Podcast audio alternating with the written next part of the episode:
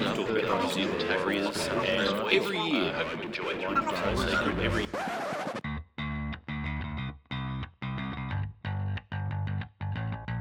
Now Fiddler. Puts on the step, goes right through, puts on the step again. Oh, goes Freddie. That was magnificent stuff. Well, they shall not weary them. Parcels gets away, Parcels gets away, Parcels still going. Mullins opens up again. Oh, look at him go. He beats O'Davis on the outside. Hello, and welcome to another exciting episode of The Voluntary Tackle, the only NRL podcast broadcasting live from Taree through Josh Addo-Carr's Instagram account. I'm your host, Eamon Brown, and today on the show we'll be discussing all of the fallout following player breaches of important health regulations, as well as a big chat about what the upcoming season kickoff will look like on May 28. But first, I'm joined on the top of a pair of old dirt bikes by two men who are about to launch a stage show in Australia depicting the life and times of Joe Exotic. It's Xander Risotto and Media Watch Mario. Welcome, lads. Good to be here. We need to talk about player breaches. Now, three high profile players so far have been found to have flaunted the social distancing rules, and that is Latrell Mitchell, Josh Addo-Carr, and Nathan Cleary.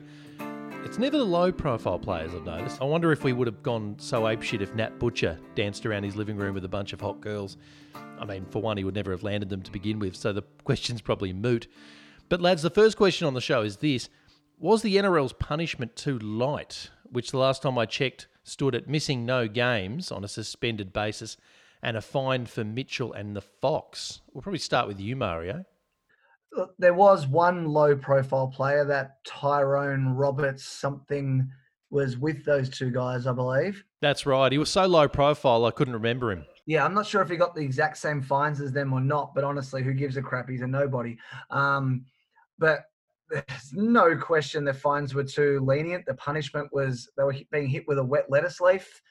In what possible way is there any disincentive for other players to not break the like disincentive for them to break the rules when you consider that Nathan Cleary told complete lies about the situation has been found out via TikTok of all things that he has lied about the situation and because the police have come out and said well he was in his own home uh, so he hasn't broken the rules the girls who visited have uh, it, it just lets the NRL let him off completely Xander, I'm inclined to agree with Mario here. I think it's an extremely light punishment. Um, the only logic I can see is that the NRL may have anticipated that a shitload more players uh, might be found out, and if they went too tough, they might not have any players left by kickoff. They obviously want to strike a balance because it they'll they'll know that people will be trawling social media and, and timestamping stuff and they could have a floodgate situation that could basically kill the season before it starts. But I think I think the they probably went a little bit too on the light side of the balance. Uh, Cleary's explanation at the start sounded reasonably fair. It was still you know, stupid. I mean, the comparison being that he's took place at his home and it was his sister's mates and they come over, blah blah blah. Sounds good until you see the TikTok video, which means you really kind of have to double that penalty at least. Um, but they they were in a bit of a, a bind, I reckon. They needed to they needed to send a strong message, but they also uh, needed to ensure they didn't um, uh, scuttle the entire season before it started because I think I think that they probably have it on good authority that this there's probably already other other photos that are going to be uh, leaked um, of other. I would like to jump in and just say I don't care who the players are. I don't care if it's bloody Cam Smith and Tom Trbojevic, you know, getting it on together. The, the- who cares who the players are? Ban the lot of them. Give them at least six weeks. And if you have to ban 30 players for six weeks, fine. The comp will survive. There's reserve grade players desperate for a, a spot. At least maybe they deserve it rather than these utter morons who are putting the entire competition at risk, putting their families at risk, putting their friends at risk by all the like. It's not that hard. You might not have it. I might not have it. But the moment we're Mm. all in, going around interacting with these other people, we're putting all those other people at risk, and we're putting third parties at risk because I get it. I go around touching things because I'm clearly not doing the right thing because I'm Nathan Cleary or Latrell Mitchell. I'm going to give it to people I may never even meet. originally there were talk that uh, maybe they would actually extend the, the penalties for people who break protocol once the season starts um, to even costing their teams competition points. And I, am actually kind of for that idea um, because it, it adds an extra element of um, uh, responsibility uh, that uh, that goes beyond just the, the, selfish stupidity of your average player who might think they can wear uh, a, a, tough decision, but may reconsider it if they, for example, know they're going to cost their team competition points. Look, I want to get into that, Xander, because the concept of group guilt is a really interesting one. But I just want to, I guess, call back something Mario just said. Uh, what, why did it come into your mind to think of a Tom Trbojevic, Cameron Smith porno? I I started to just say Cam Smith out of habit, and then I realized, well, me saying that I don't care if Cam Smith gets banned really doesn't, you know, isn't going to impress anyone. But by throwing Tommy Turbo in there, the absolute clean skin of it, of, of the competition, also, he is more likely to be in a porno than most players, given that, he, you know, from everything I hear, he has the biggest schlong in the comp now that George Bur- Burgess has left. and in that scenario, mate, who would be the bored housewife and who would be the aggressive mechanic? Well, I feel like Cam, we'd have to have a th- an extra person because Cam Smith would, of course, have to referee the entire thing. So we need someone to be Tommy Tommy's bitch, so he can be the the, the mechanic and you know, someone else can be the housewife. I love it. Cameron Smith would just be there watching and complaining. Um, but look, Xander, you did raise a really interesting point there, and it was floated the idea of docking points uh, for teams who had players playing for their club who had flouted these social distancing rules. It's obviously a pretty hefty penalty, but this group guilt concept, I'm starting. I'm really thinking that. Look, this is actually putting the NRL in jeopardy, like the the restart date in jeopardy. Isn't that enough group guilt? Because obviously, if something goes wrong here, players will never forgive him, and neither will administrators or coaches or anyone else involved in the game, won't they? Well, I mean, you know, is it enough? I mean, judging by the last week, uh, I don't think it has dawned on them. But I think if it's explicitly explained that, say, Josh Addo-Carr will cost the Storm two competition points um, because of his, you know, him him having three indiscretions apparently, um, or Latrell effectively costing Souths half of their only win of the year.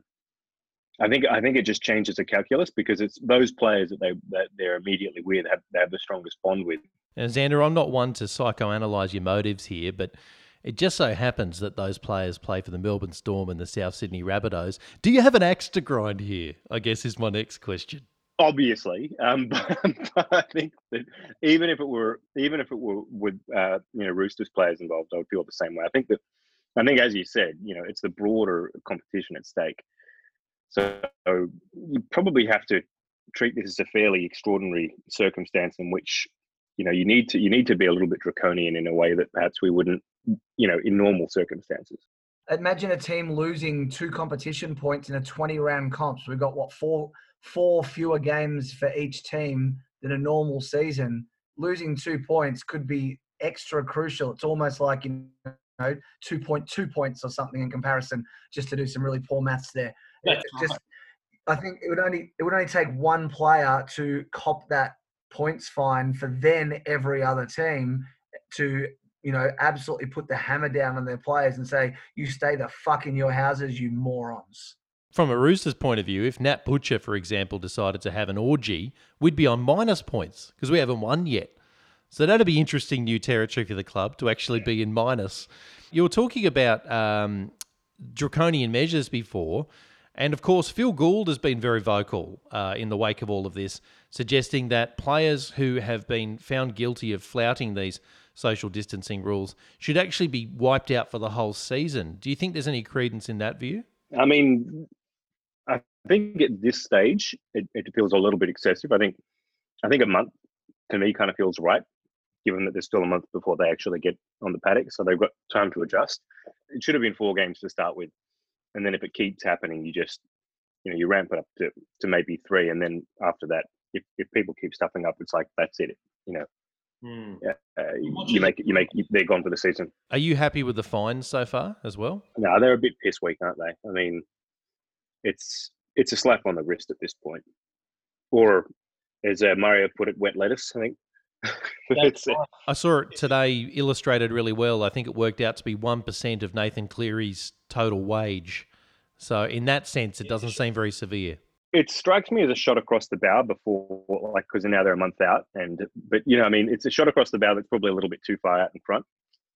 Um, you know, I almost feel like they they really needed to have made made it really clear that uh, people can't fuck up, and I don't know if this really achieved that. I don't think it did at all. Mario, mate, um, if you were the NRL CEO, heaven forbid, what would you hand down as the perfect punishment for players who are caught out on this social distancing stuff? I said for these guys, it should have been about six weeks. But the more I've thought of it, it's right at the start of this whole thing. I'd be more inclined, the more I've thought about it, to be a little more lenient. But I would have put all four of these players into immediate two week quarantine as of now, where they're not allowed to leave their homes. That would effectively leave them not really match fit come the start of the comp. So it would still be a disadvantage to the players and the team, and it would be a disincentive. But anyone, once this comp starts, found breaking those rules should be given, you know, in my opinion, let's say at least 10 weeks or something. Any club found covering up such an event should be kicked out of the comp for the rest of the season. What did you guys make of the, uh, I guess, the, the difference in punishments that were handed down between the three? So Cleary uh, seemed to get off with a, a lighter slap on the wrist than the other two because the, the rationale being that he was in his own home. But look, I guess I was thinking about that and thinking, well, that's still a breach of the rules, right? I mean, if you were found to be, and you were not an NRL player, and you were found to be um, having big parties at your house, I'm, I'm still think you're in line for the regulation thousand dollar fine, aren't you? To me, there doesn't seem to be a major difference. Do you guys agree with that or not? I probably disagree a little bit. Um, I think just purely from a sanction standpoint, there there are two issues with the uh, Latrell Mitchell and Addo-Carr one, and that is, yeah, it's a, it's a much more involved process than going camping. They really had to. Uh, that's much more premeditated, but also, um, you know, there are photos with them basically shooting guns, and and none of them have firearms licenses. So there's actually a crime involved. So it's it's at the lighter end of the spectrum. But, um, there are compound. There there are additional factors there that to me mean that uh, their their um, breach needs to be treated more harshly. But I'd, I'd also add that, like, a bit dumb of, of them too. There are shots of them both um, on dirt bikes and things like that. I mean, in the US, uh, professional uh, footballers and athletes have to sign, you know, waivers basically saying they're not going to undertake any activity that could risk injury and, and jeopardize their contract. So yeah, I mean, like, things like that. Just that that as well. I mean, whilst obviously uh, irrelevant in this particular circumstance, just struck me as a bit thoughtless. True, but I guess NRL players probably are doing that all the time. You know, doing extreme sports, and you could hurt yourself surfing. You know, but I see what you're saying. I think there are some extra variables in the Addo Carr and uh, Latrell Mitchell scenario, but but it just seemed weird that the NRL put out that rationale of uh, the reason we're finding Cleary less is because he was in his own home. Um, I, I get the premeditated aspect to it, but it was just unusually phrased. Is this bad optics for the NRL to have, I guess, handed down different punishments uh, when it came to Cleary versus the rest, especially when we consider that there was a fair bit of blowback and um, accusations of things like racism, uh, which I don't know how mainstream those accusations are, but from a from a sort of organisation standpoint, I would have thought that they'd want to make sure that they're at least seen to be treating everyone equally. I don't just although numerous racists did jump onto this subject, I don't think it necessarily should be a racial issue. You've still got to. It's like saying just because someone with coloured skin head high tackles someone and someone with white skin slaps someone in the face, they're not the same crime. You can't give them the same punishment. So they've got to judge on one being worse than the other. Now, that being said, anyone who believes um, Nathan Cleary's story is yeah they're dreaming given that TikTok video. And I um received a bit of a an anonymous tip from a, a source that on Twitter that said pointed out to me that the big question is where was Ivan Cleary because Nathan, according to this person, lives with his parents, and Ivan has actually um, donated a kidney to his brother, so he would be more required to to be isolated in his home. And that being the case, Ivan must have been at the house at the time, so he has also breached the quarantine rules and in a way that's much more serious because of his health situation. So the big question there, Mario, is where was Ivan? If indeed they're all living under the same roof. Indeed, and uh, that's obviously they're never going to admit that, and we're never going to hear anything about it because he's not a moron who's going to post his indiscretions on on social media. Um, but it, just that TikTok video where he's clearly invited the girls in and spent time dancing with them, and they've been lying all over him, saying that oh it's my house and they just came in. It, it's a it's a completely weak excuse because it's quite obvious that he was very happy for them to be there and he, everybody knows that that is in breach of the rules. And even come Friday, when the rules are weakened a little bit, it, that will still have been in breach of those rules. Yeah, I don't know if you guys found this at all amusing. I don't know if it's just because I have a dark sense of humor, but obviously, when the TikTok videos of Nathan Cleary came out, the fact that it wasn't just more of the same, the fact that he was doing semi choreographed dancing, um, which seemed to contradict the original story. You couldn't go out of your way to contradict your original story anymore, could you? You go, they just dropped around for 10 minutes. It was it was unplanned. I didn't see it coming. I didn't know the photo even happened. And then suddenly there's videos where he looks like he's part of the fucking New York Knicks cheerleading squad. Um, it was a terrible look, Xander. Do you agree with that? Yeah, and I don't know if uh, you guys saw it, but his uh, response to the the release of the, the video um, and the question uh, as to why he didn't raise this with the integrity unit before, he said, "Well, nobody asked me about the TikTok video, so he didn't bring it up." I just thought, "Oh, ah. you can't make this shit up." You know, I mean, it's just very, and it's it's not just a risk to the players too. I mean, it, it turns out that each of the the girls in that photo are likely to get a thousand dollar fine as well because they're all identified and high profile now. Um, you know, so people people in general, it's not even just the players anymore that are liable to suffer from this. It's anybody who who wants to take a, a selfie with them right now and and um, you know try and uh, try and make something of the situation. But I, I, I, getting back to the um the disparities in the punishment, I do think that one of the things we're also kind of forgetting is on the Addo-Carr incident at least, um, it was apparently his third indiscretion. So he had a bit a bit more form on the board. I, I don't know what the other two were, but um, yeah, those the reports were that he'd had a couple. I'm not actually aware of what they are. I have to look into that. Yeah. Do you think Addo-Carr that he should be met with a more lenient punishment because he posted his crime on social media? I mean, to me, clearly he's struggling in the brain department and deserves some kind of leniency. The, the Donald Trump defense, isn't it? Commit your crimes in broad daylight and just hope nobody notices. Exactly. If, if it's an indication of state of mind, right? Clearly, someone who posts that on their Instagram doesn't actually know that what they're doing is wrong. In a way, it kind of makes him less culpable because he, it, I mean, who would do that otherwise? Does it make him less culpable? I mean, I don't know.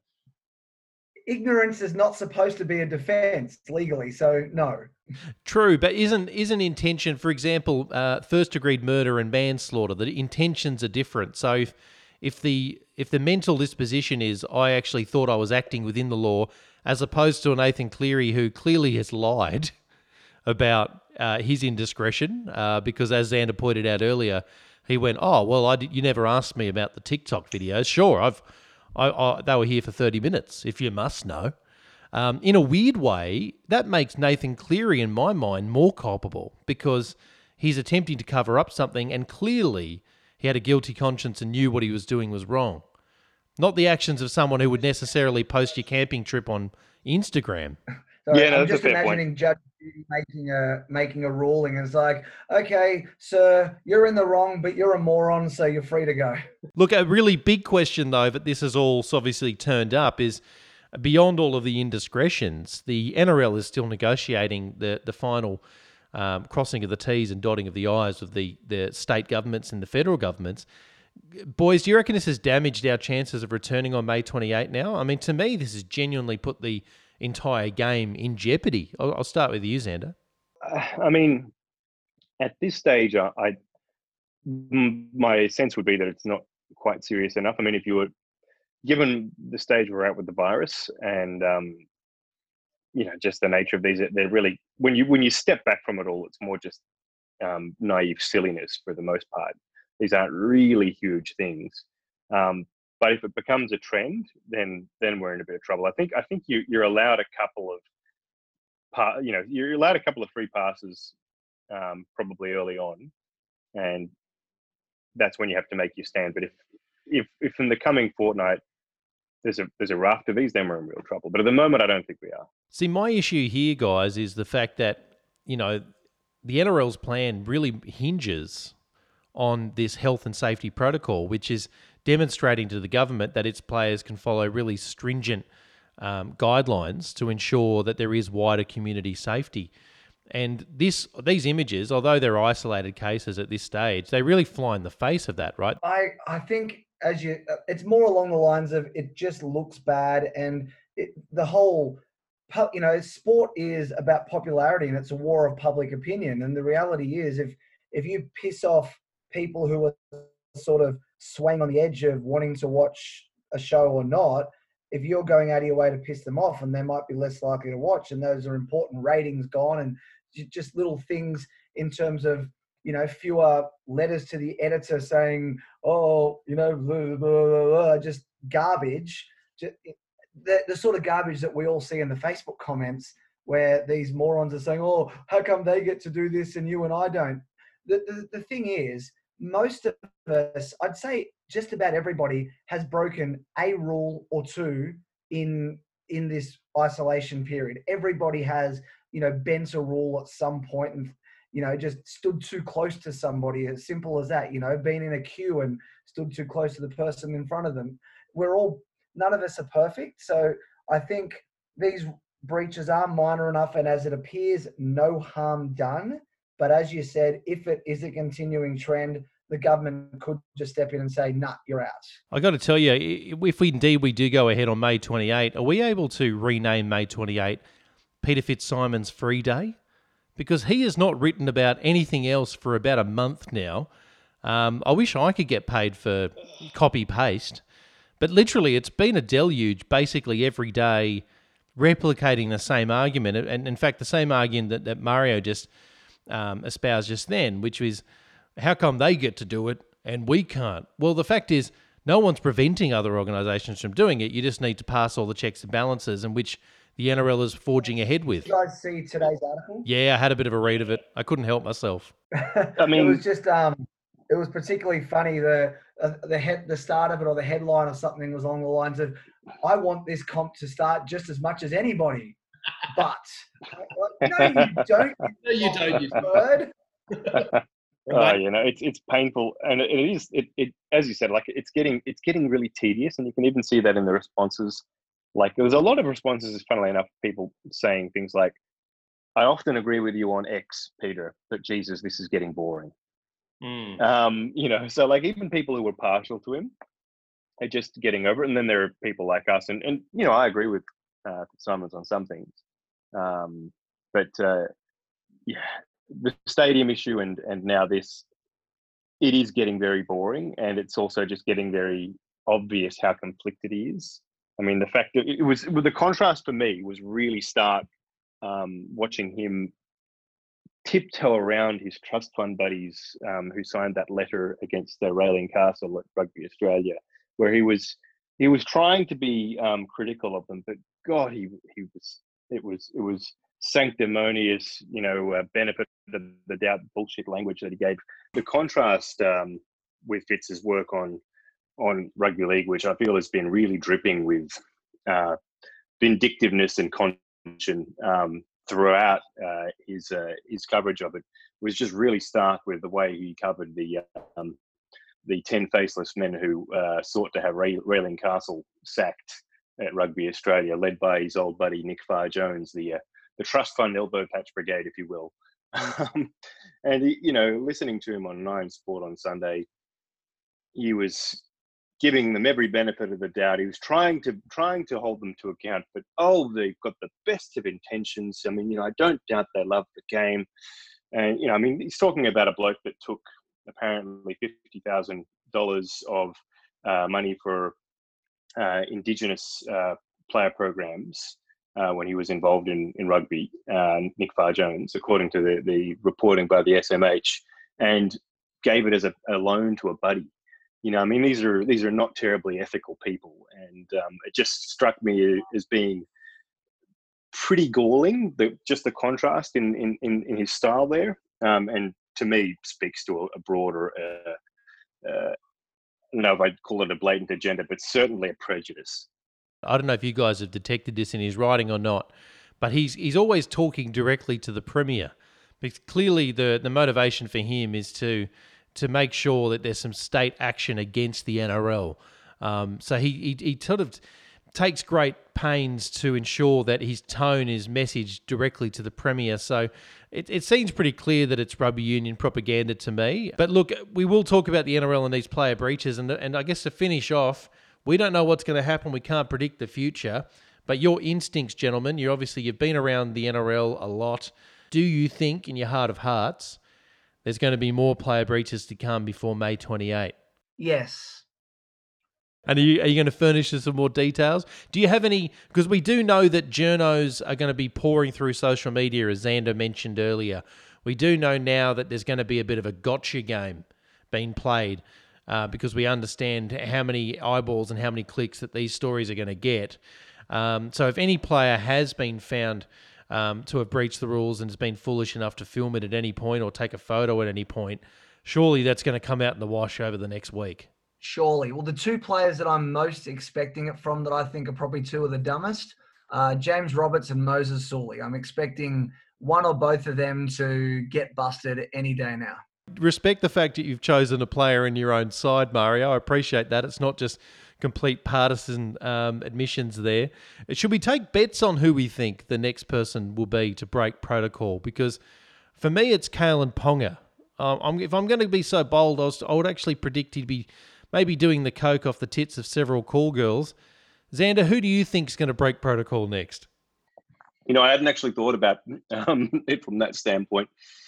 Ponga, Ponga seems like, yeah, he, would be a good candidate, but um, I I have a, a sneaking suspicion it, it um it could be it could be somebody who probably thinks they're above the above the fray a little bit. Maybe maybe even something like someone like a Cam Smith. That's even if he decides to turn up, the old man. I noticed, guys, in the last couple of hours, there's been a release from the NRL saying that um, training will be pushed back a day in the lead up to the May 28 kickoff to make way for an entire day dedicated to educating the players about health protocols. Do you think this will help? what are your opinions there? I don't think it's going to help because it's it might help one or two of the players, but the reality is dumb gonna dumb. There's always you know telling people don't bash your wife doesn't stop them bashing their wives, and it doesn't. It's not going to stop the idiots from going out and breaking the rules because they think that they're more important than everybody else. Xander, do you think dumb get a dumb? There's a real danger of that. Um, I hate to say it, it really is. I think it goes, it comes down to how, how um, severe these uh, sessions are. I think if if they put on the table that they're going to cost their teams points and they're going to be out for the year, uh, um, maybe that'll do the trick. But there needs there needs to be a really firm message for it to hit the deck with these guys. Well, you know, earlier in this uh, chat, Mario had a secret source, and I'm not to be outdone. Eamon also has a secret source, and I have it on good authority that at this new biosecurity training event, Nathan Cleary will actually be giving a, a speech directly uh, through an interpretive dance on TikTok. More after this. Welcome back to the voluntary tackle. Well, on a more positive note, uh, more details have been released about what the NRL season will look like when it kicks off on May 28th. This is what we know so far. A 20 round competition is likely. The grand final will be played in late October, and the state of origin will take place after the season. I pretty much got all of my wish list, lads. Uh, where do you guys fit with this plan? Um, I'm. Is it weird that I'm a little disappointed that we're not just stopping at a 15 round season? Because I really like the idea of everyone playing each other once and having a level playing field, whereas you know someone is going to get you know to play the the um the Sharks and the Warriors and the Titans and the Dragons and the Bulldogs as their five teams they play twice, and that's a huge advantage. Big shout out to the Brisbane Broncos. I agree with you, mate. It was one of those little pipe dreams, wasn't it, that we could finally have a draw that was actually fair and equitable. Um, but of course, we never really believed that, did we? I mean, we always knew that there was always going to be a bit of a slant on the way that we run the NRL and its draw. Personally, I see your point there about having um, a sort of philosophically even draw. But at the same time, the NRL fan in me suggests I want to see as much football as possible because I know I've missed out on so much. Xander, how do you see the 20 round format? Do you agree, disagree, or are you nonplussed? Yeah, kind of. I kind of agree with uh, Mario. Actually, you know, in a, certain way, I wouldn't have minded um, having uh, the 15 round competition because I think it would have been a little bit more pure. Um, but 20 rounds are probably given their their broadcast uh, value back, and and I do like the idea of them having this shortened uh, uh, state of origin right after the season. So I mean, it's, it's probably the best of both worlds. It's going to be a weird season either way, though. Do you think if we all just played each other the once, that it would be a bit unfair on the teams that hadn't got off the mark yet? Because that's obviously placing the pressure on winning immediately to make that eight. The I mean, yeah, let, let's not go over last episode's old ground on the fairness or unfairness. 15 rounds. It is going to be very interesting. I mean, I love the idea of the shortened state of origin. I think it's going to be so much better having standalone state of origin. I don't know if they've said if they're going to throw a couple of internationals on at the same time. That'd be fantastic. You know, Tonga, Samoa, New Zealand, etc. Um, but it is going to be hot as buggery for those Origin games, isn't it? I mean, those it, Origin, it's going to have to be sometime mid late November, the final game, and you know we we could be playing in forty degree temperatures the way global warming's going. Mario, you know what I'm going to say. It brings the little men into the game. That's all it does. Let's face it. Xander, what do you think? Origin, will it be different playing in 40 degree heat? Yeah, it'll be slippery. Um, but you know, it also depends where they play it, right? Like they could all they could they could potentially play it down in Tasmania. That'll that'll cool things down a little bit. And if there are no crowds, then who cares where you play it? And it's about time we took an origin to Tasmania, I say. Uh, they've been crying out for a game down there.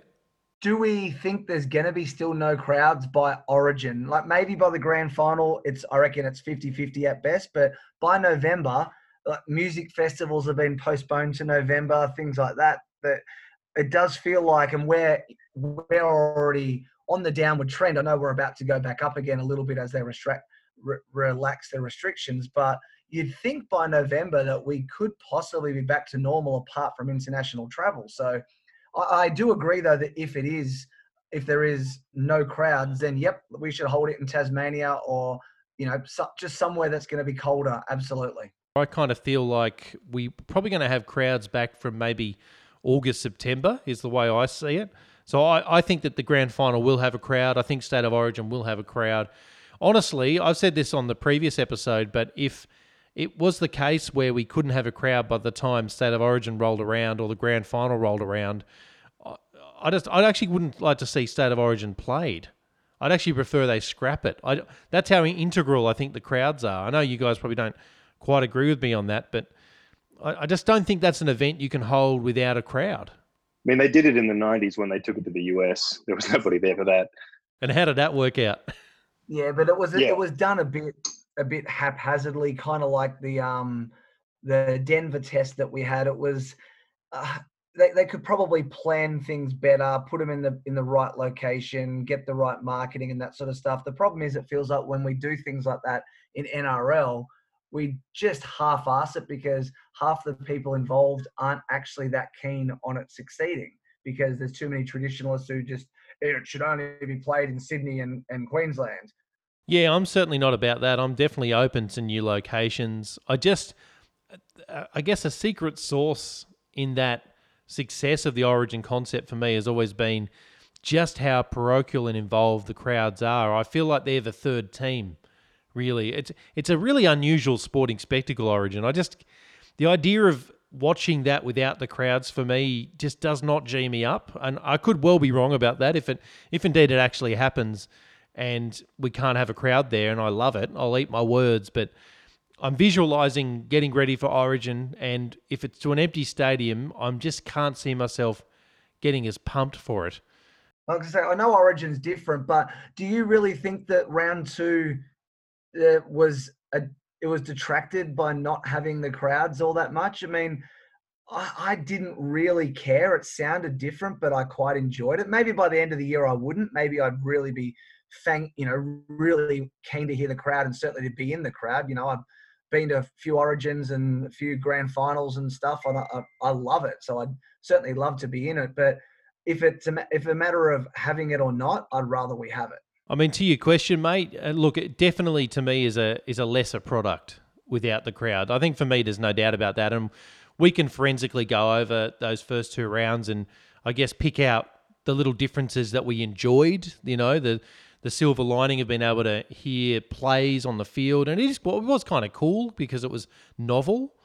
But the idea of having that on a full time basis for me is not very enjoyable Okay, fair enough. I mean, I think long term it might detract from the product. I just personally didn't think it did on a short term basis. No, fair enough. I probably I probably agree with you on that. I think for novel value, I didn't mind having empty stadiums so long as I knew that the timeline was finite. You know, I knew that at some stage we would get crowds back again, um, so I can kind of put up with it. But I don't know. For me, grand finals and state of origins, we need a packed house. I feel like it doesn't operate otherwise. But look, um, we, we, were talking before about the fact that the draw will include um, teams playing other teams twice. I believe the calculus is five extra teams that each team will play during the year. Do you think that should be based on things like rivalry lines, or should we go with the sort of status quo, the way that they kind of work it out every year? I think the Roosters should play the Titans twice. Yeah, I'm with you there. Um, I'd like the Titans twice and the Warriors four times, ideally. Mario, how do you think we should work it out? Should it be about rivalries to kind of get maximum investment from the fans? I'm so torn on that. I mean, I don't want to play Melbourne twice because I'd rather have an easy draw. But Manly are going to get Melbourne and Parramatta twice, and Roosters are going to get South twice. Those are those are just pretty much gimmies if they do it, uh, you know, based on rivalries and what's going to rate the best and blah blah. Probably the fairest way would simply be if we're only having 20 rounds and instead 20 games each instead of 24 games each just whatever the last four games everyone was going to have just ditch them as long as everyone has still played each other under that circumstance just let it play out the way the first 20 rounds would have played out under the old draw. Yeah i'm inclined to agree with that. I don't think you need to reinvent the wheel with this kind of stuff. Um, and, and, look just for the record uh, if there's any nrl policy and draw makers uh, listening to the podcast today, the Roosters have a pretty fierce rivalry with the Gold Coast Titans, so don't underestimate it. Uh, we need to play them as often as we can. But I did want to harp back to something on State of Origin. Now, we, we know this is happening at the end of the year, and I think, I hope I'm not misquoting you guys, in that we are kind of in agreement that we like the three successive week model. Um, apologies if I am um, attributing an opinion that you don't have. Personally, I like it. I like the idea of State of Origin played in three successive weeks and we pause the competition. Do you think if this does prove to be pretty successful and people like it, that we might see this being implemented on a full time basis? The fact that we will see a State of Origin played week one, week two, week three, without sort of creating a mediocre NRL competition at the same time? I, I doubt it. I can't. See, I just can't see them putting state of origin at the end of the season once things go back to normal. Just because, I mean, even trialing it on, a Sunday with the standalone rep weekend, they haven't rated as highly as they uh, normally would, and um, I think there is a cool-off effect um, by placing the uh, placing a big game after a grand final when the cricket season is starting and all the rest of it.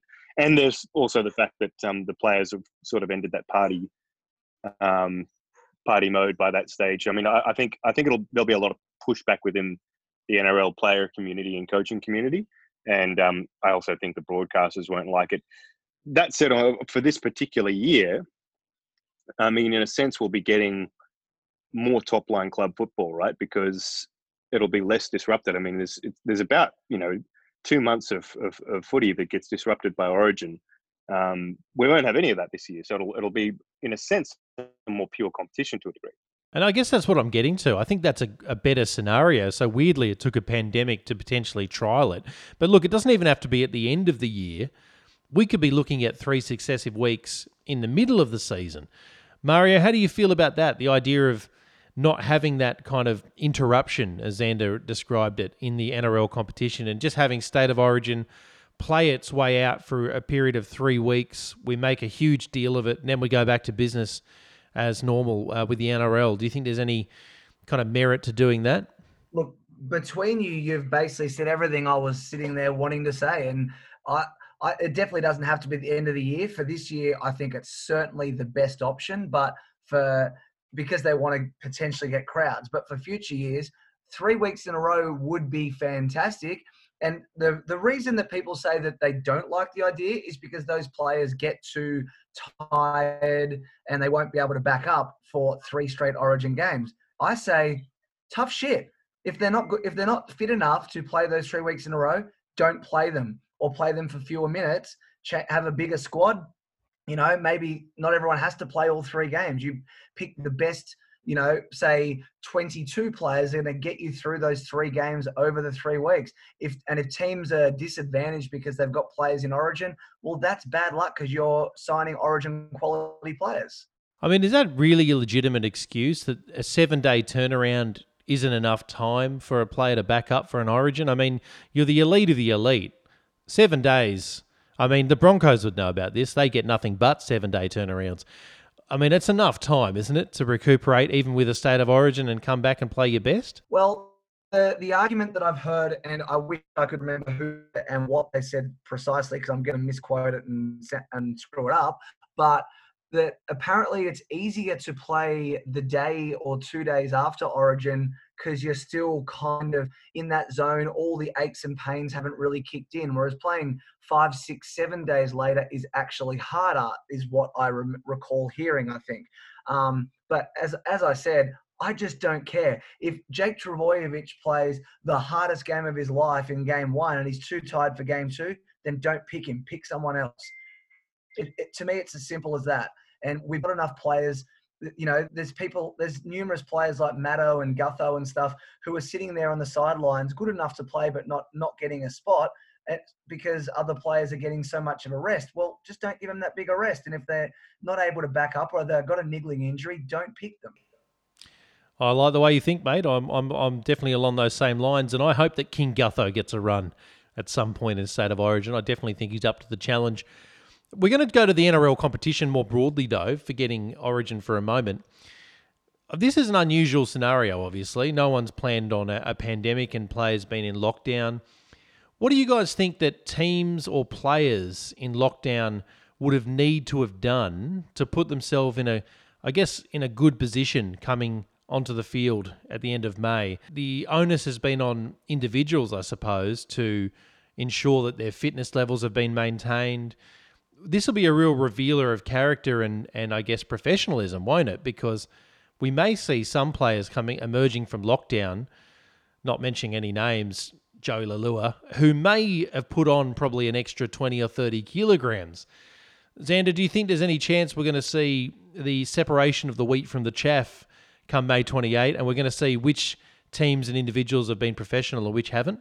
Absolutely. I mean, there's just no doubt about it, right? I mean, there's there's been a real serious hiatus and players haven't been able to leave their houses for for solid chunks of time. So they'll have been given homework by their coaches, but the I think the amount of them who who have actually done that that physical work and you know let's let's be honest match fitness and, and training all the rest of it are a different thing from from lockdown training. Um I, I think there's going to be a real disparity. I mean shit if players are going on camping trips uh, and riding dirt track um, bikes and things like that, then we can already see that there's there's going to be some disparity in, in the level of discipline. That's right. But on the on the plus side, we all know that Latrell Mitchell will have some pretty beefed forearms because that's apparently what happens when you do handle a double barrel shotgun so regularly. What about you, Mario? Do you think that we're going to see a, a more of a disparity between teams, given that there has been this couple of month lockdown period where they haven't been under the watchful eyes of their coaches and, and their trainers? I, I'm really surprised that Josh Addo-Carr has been involved in something like this simply because he's being coached by Bellamy, and Bellamy is clearly the greatest off-season coach ever.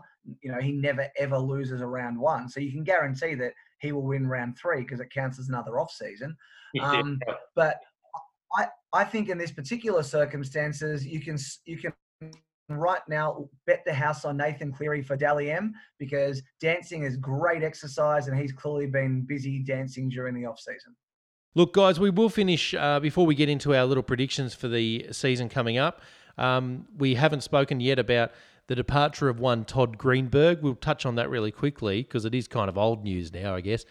Um, the next CEO, do we have any thoughts on who the next chief executive officer will be for the NRL? The pundits are saying it's likely to be Andrew Abdo, given he's probably going to be a fairly useful puppet for Peter V'landys. Um, but what what do you guys think? Are there any likely candidates that are coming to the fore for you? Not from the the the current setup, to be completely honest. I mean, I I would actually want to see them look further afield. Um, you know keep the keep keep advisors um, to the CEO from within that NRL fraternity. But I like the idea of looking beyond the game uh, and finding somebody who who might uh, look at things with a fresh um, perspective, has runs on the board somewhere else, and and and a good a good reputation in business, um, just more broadly, and, hopefully sports business. Like it'd be interesting to get, um, say, somebody who'd had um, experience working with the National Football League in the US or um, you know European sport or something like that to come in and, and and bring a few ideas. I mean, fresh perspective. What about Elon Musk?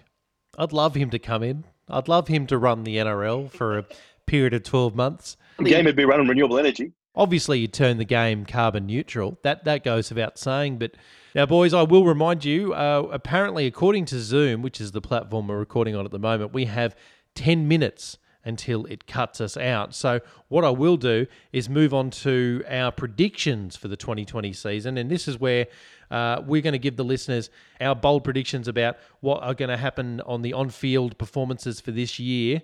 Um, now, this could be anything really from a, a player performance to a team performance to uh, a player misbehaving. It doesn't really matter. Uh, Mario, if it's okay, we might start with you, mate. Uh, when the season actually resumes, do you have any bold predictions of what's going to happen? Um, Moses Suli will be at the Dragons by round four, and we will sign James Maloney to be our five eight for the rest of this season. Wow, I don't know where to start there. So James Maloney. So is this because the Super League is suspended and he's got no one to play for? Exactly. He's actually stated that, amongst numerous other players, he stated that he would like to come back to the NRL for the remainder of this season. You, you'd probably get him at a discounted rate. We're getting rid of Moses Suli, who's on a reasonable contract. So I think we could get an absolute bargain in James Maloney and move Dylan Walker back to the centres to replace Suli in that position, and we have vastly improved our team without spending any extra money potentially. Murray, you're obviously a Manly fan, but from an outsider looking in, I've I've liked Moses Suli. Are you a, are you a critic of him? Are you? I know I like him. I, I do like him as a player on the field, but he is uh, he's not going to go well at the Dragons because he he's proven that Des is the only person who can coach him because so far because he needs to be babied and Mary is a moron who won't be able to do that. So, but I do like him as a player. But come on, James Maloney, it's not it's not a contest. I totally agree with you. It's just I know you've mentioned I think a couple of times about Moses Suli uh, moving on, and you haven't sort of said it with a, great deal of regret. And I I got to say, I mean, he's a real handful, isn't he? I thought he was one of your guns last year. I mean, Manly had a bumper season. You had a number of individuals playing well, obviously, uh, but to me, Moses Suli was a big part of that success. Oh, for sure. But if if the rumor is true that he signed for the Dragons, and that's if, then oh well, it's done. We're not, you know, he's not in our future plans, so move him on. As far if we can use that to get someone better, is, is my point. If he is staying, then absolutely stay, Moses. We, will happily have you. But with the amount of gun centers we've got coming through the ranks, it's I'm not going to lose any sleep if we lose him. Fair enough, too. And I agree with you. Dylan Walker's not a six. I think he is a natural center, even though he's been he's proved me wrong last year. He actually did fairly well in the six jersey when he returned. Xander, um, given our limited amount of time recording on this platform, if you can give us your predictions for 2020, um, how do you see it going?